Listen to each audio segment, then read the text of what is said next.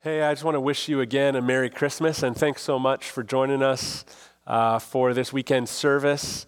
Uh, I just want to tell you a little bit about what we typically do around here at Central. You'll notice that most of the time we preach what's called expositional sermons. That's a big $5 word, but here, here's what that means. An expositional sermon really looks at a particular biblical text, and the main point of that text becomes the main point of the sermon. See, see, there's an original intent of the author in every passage of the Bible. It had an intended meaning, and that meaning fell on ears in its original context. And so the task is to understand those things and then to preach well. The goal is then to, in our setting, apply the point of the text to our context.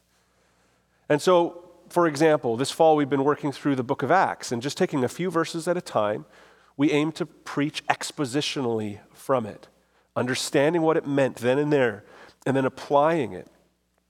Sometimes you'll hear, uh, I think, preachers attempting to do an expositional sermon, but it, it's more what I would call an exegetical sermon.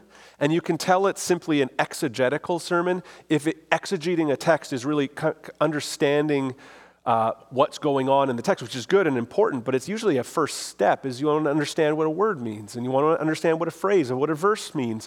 And therefore, you kind of work your way through verse, verse, verse, verse, verse, done, let's pray. And, and it ha- hasn't really come home. You sometimes feel like there's a distance that hasn't been connected there. Our goal, the regular diet of our preaching at Central, is expositional preaching. I say all that because today I'm not going to do that. I'm going to preach a topical sermon. And you know what? If it was good enough for Jesus, it's good enough for me.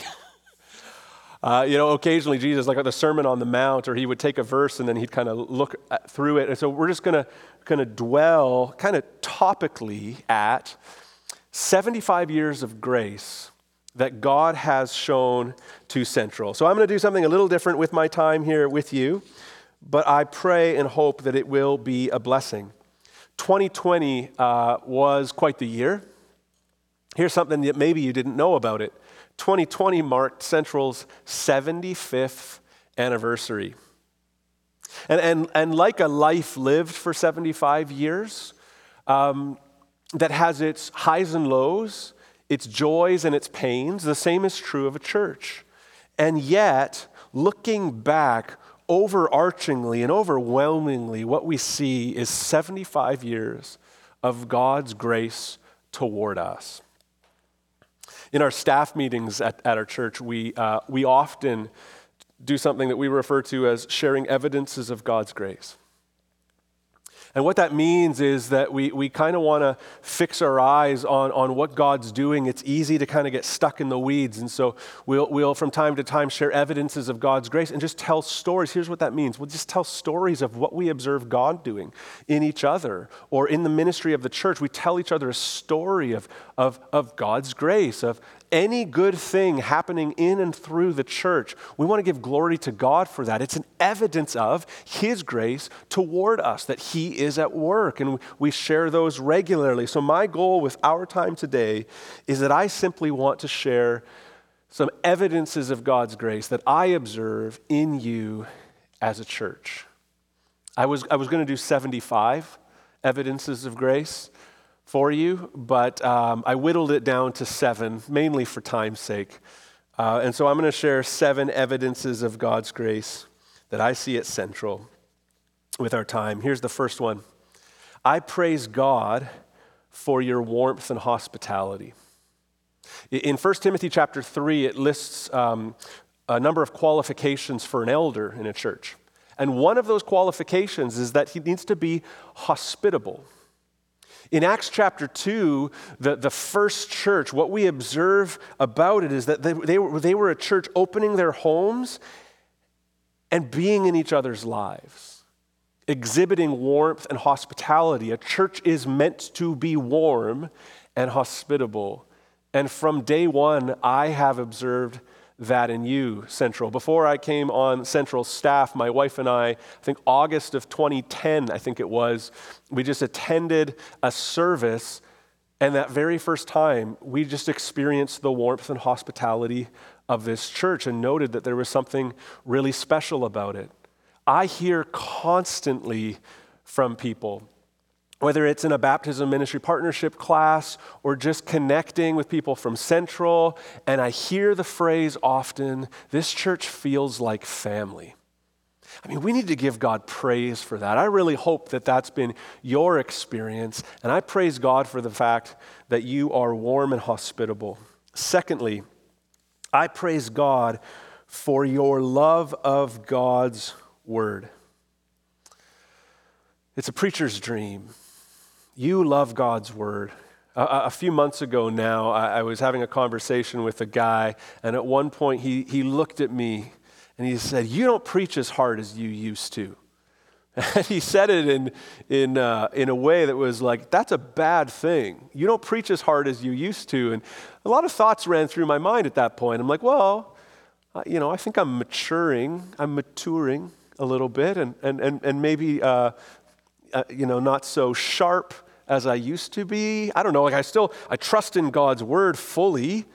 I think that all I've got as a preacher is, is, what's written in the pages of Scripture. I think the only good news I have to share is the good news of Jesus Christ. I'm still convicted of those things.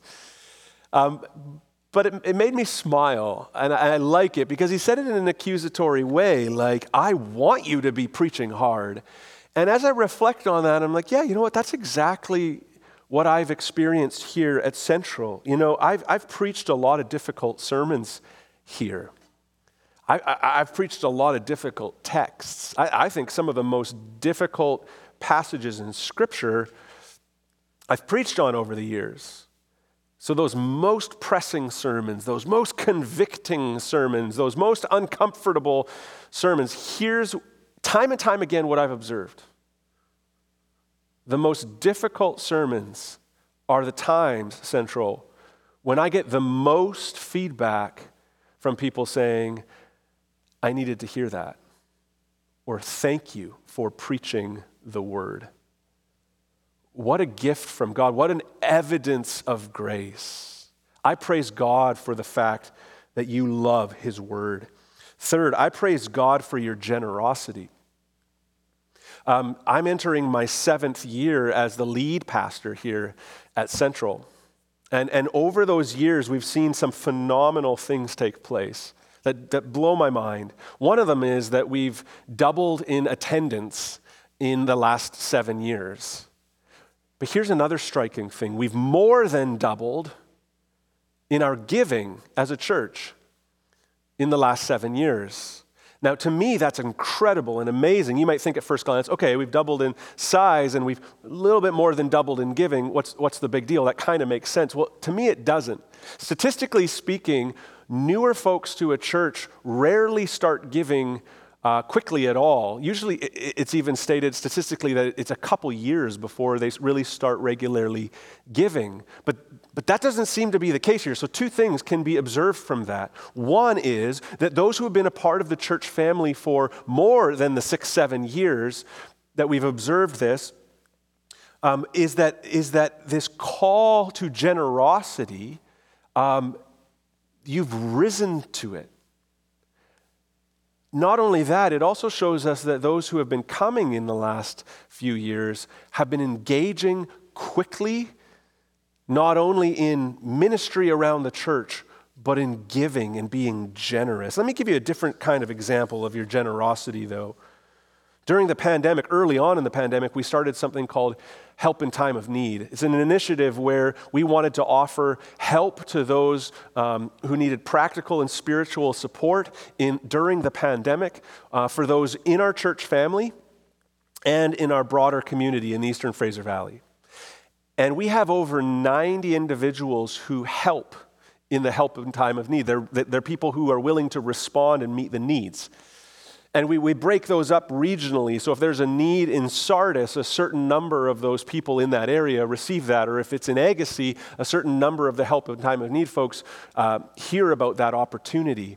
And consistently, what happens is, is we, we put out uh, a message where someone wants help for something, and the regular occurrence is that multiple people within like 10 minutes of the email request for help goes out are responding and saying, I'll do it, I'll do it. And, and so, your generosity certainly is a financial generosity that we praise God for and see in you. But, but of time and of talent and of compassion as well. Just an exceedingly generous church. Tied into that is, is this I praise God for the way you serve. Now, this, this year has been different, but when we were still meeting at full capacity, we had over a hundred children's ministry volunteers, over 40 youth leaders. 14 worship leaders, 30 musicians, and over 30 techs serving regularly on Sundays. Hospitality teams, truly being hospitable and warm. We have a facilities team of, of folks using their gifts to keep our buildings up to speed and all of that kind of stuff. It's amazing. We have breakfast programs at multiple schools, backpack programs, all sorts of things going on. And not only that, outside of the, the church buildings themselves, there are all of you who serve Jesus throughout the valley in a myriad of ways, making Jesus known. I praise God for the way you serve. I also praise God for your laughter and your joy.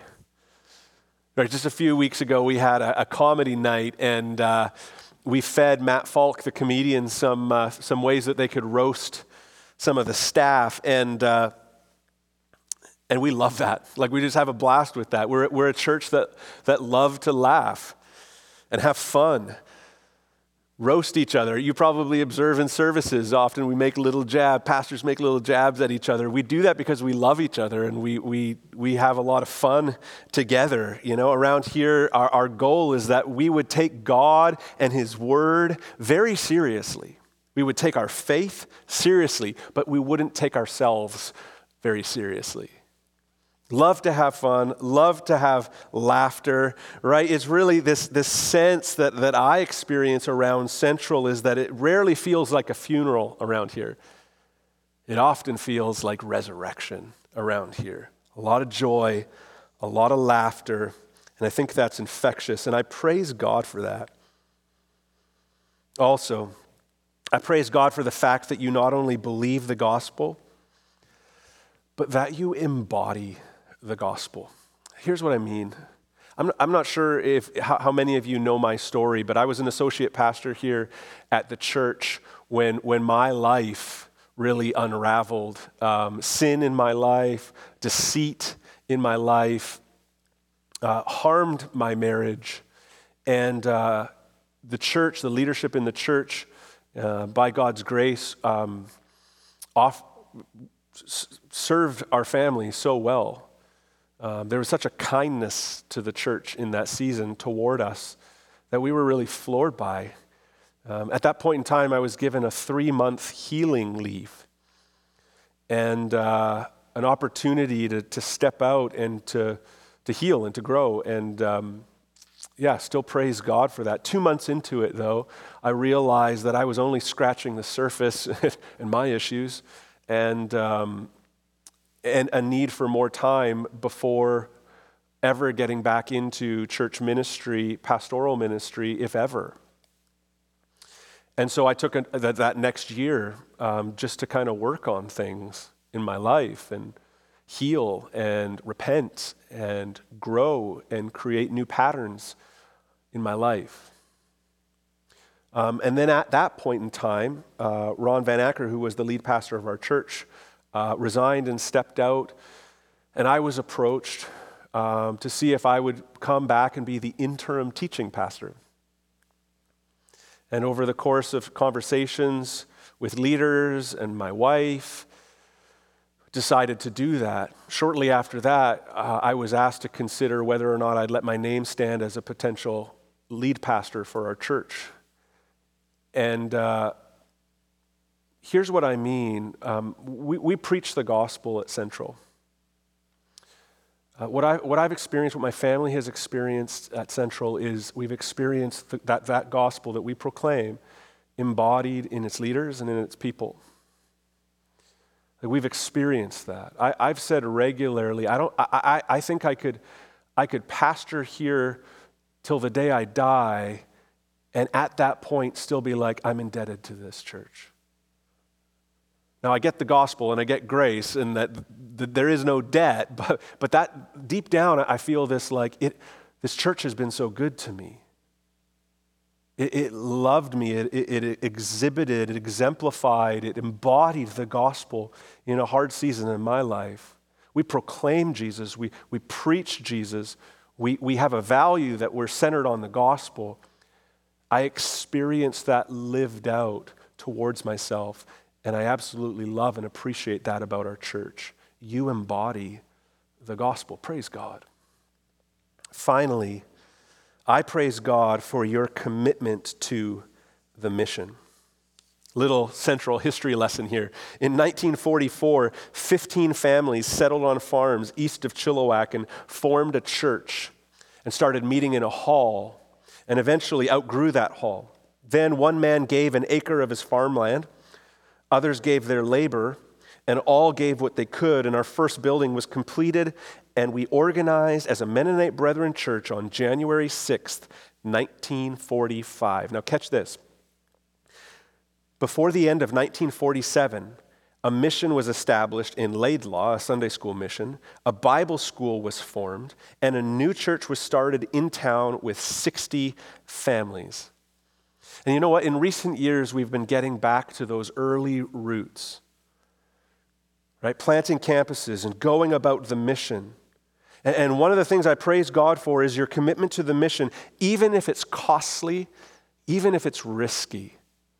Right? Mission costs to go, go and plant campuses, plant churches in communities that have no other churches, for example, that need a, a lighthouse, a beacon, a gospel proclaiming, community engaging church there. That costs. It costs in a myriad of ways. It costs financially. And, and so it was truly costly, and you leaned in. It was, it was costly because it requires people to go and people to send, and, and then holes and gaps where, where those that have gone uh, need to be filled. And so, just super costly to go about the mission. But I praise God for the fact that you're committed to the mission, even when it's costly, even when it's risky. You know, our elders w- wanted to ensure that this wasn't just the idea of a few leaders, but was really the heartbeat of our church. See, a few people can't go about the mission. It, it, takes a whole church to do so. And so we had congregational meetings at multiple points when we were discerning whether or not we should plant these campuses, particular campuses. And in each occasion, there was just this overwhelming affirmation saying, yeah, like we need to go. Like, what else should we do? Like, isn't this what we're, isn't this what it's all about? Just this sense of like, yeah, we want to go about the mission and we feel called to this costly, risky endeavor. Did you know right now, well, on weeks when we can actually meet in person, we have families, multiple families in Chilliwack that get in their vehicles and they drive 45 minutes to Lake Errock and are a part of a core team there. And why do they do that? Well, a couple reasons. One is there's no other church in town, and they think that Lake Errock should have a church, and they're willing to be a part of that. And, and they want it to be healthy, and, and they know that it requires service, and so they drive, and these families serve there to bless, and to establish a healthy church there. In other words, what they're doing is they're saying, I'm not simply going to attend church occasionally, even regularly. I'm going to leverage my church attendance for the mission. We, we had 80 individuals when we planted Promontory, Promontory Campus go 50 adults, 30 children, and it is such a healthy, vibrant campus. We, at every stage, we've seen God do that. It's been costly and it's been risky, and you do that. Listen, what's astounding is that many churches don't make it to 75. In fact, it's estimated that 9,000 churches in Canada will close in the next five years.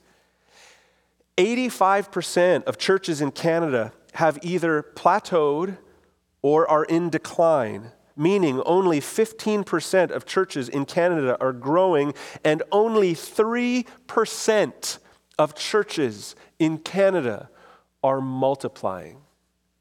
Now, I, I actually, I, I'm not exactly sure why, to be honest, but God, in His grace, has seen fit to grow and multiply Central. Here's the thing what I would consider the greatest doxology in Scripture, Ephesians chapter 3, verses 20 to 21. Doxology is a short hymn of praise. I consider Ephesians chapter 3, verses 20 to 21, the greatest doxology in the Bible and I think that it's, it's really helpful and can be really formative for us in, in how we should reflect on the past 75 years and what sort of posture that should give us going into the future. Listen, says this Now to him, Jesus, who is able to do far more abundantly than all that we ask or think, according to the power at work within us, to him be glory in the church and in Christ Jesus throughout all generations, forever and ever. Amen. Looking back at 75 years, the power and the grace, it's all been Jesus. So here's the thing all glory should go to Jesus too. To him be glory in the church. To him be glory. It's been his power, it's been his grace. Let's give him the glory. And as we look back at 75 years, the, the overwhelming sense we have is that yes, we have experienced his kindness and his grace. And that should give us a certain confidence. Look at what the Lord has done. As we fix our gaze on the future and what's next, we need to lean into these promises where the Apostle Paul says to him who is able to do far more abundantly than all we could ask or think, more than we could imagine, to him be glory. And so when our hearts are, are, are, are, so just desiring to be about his mission, to be about what Jesus is doing through the church and what we long to see here, listen, this is my encouragement. God has been so good to us, and we have much to celebrate. And we need to give him glory. He has also given us an audacious, God sized vision to see our little region of the nation transformed by the gospel. And here's what we know that will take nothing short of a movement of prayer and sending and going and giving and evangelizing and proclaiming and gathering and loving and calling out gifts and utilizing every gift among us so that God will be glorified and our region will be reached with the life transforming power of the gospel. God has been so good to us. Let's look to Him to do far more abundantly than we could ask or imagine in the future. As long as He gives us days, let's give Him glory and let's go proclaiming the gospel. Let me pray for us. Oh, Jesus, we thank you for your grace to us over 75 years. And in 2020, Lord, it's this reminder uh, we, we need you. We never get past needing you, we never move on from needing you. So we praise you for your faithfulness in the past. We thank you for your present help. And, and this doxology reminds us that, Lord, you uh, are able to do mighty things in the future, and that's our desire, Lord. Use us. You, you deserve all glory. We thank you for your grace. Help us, Lord as we strive to continue to go about your mission. Thank you. Amen.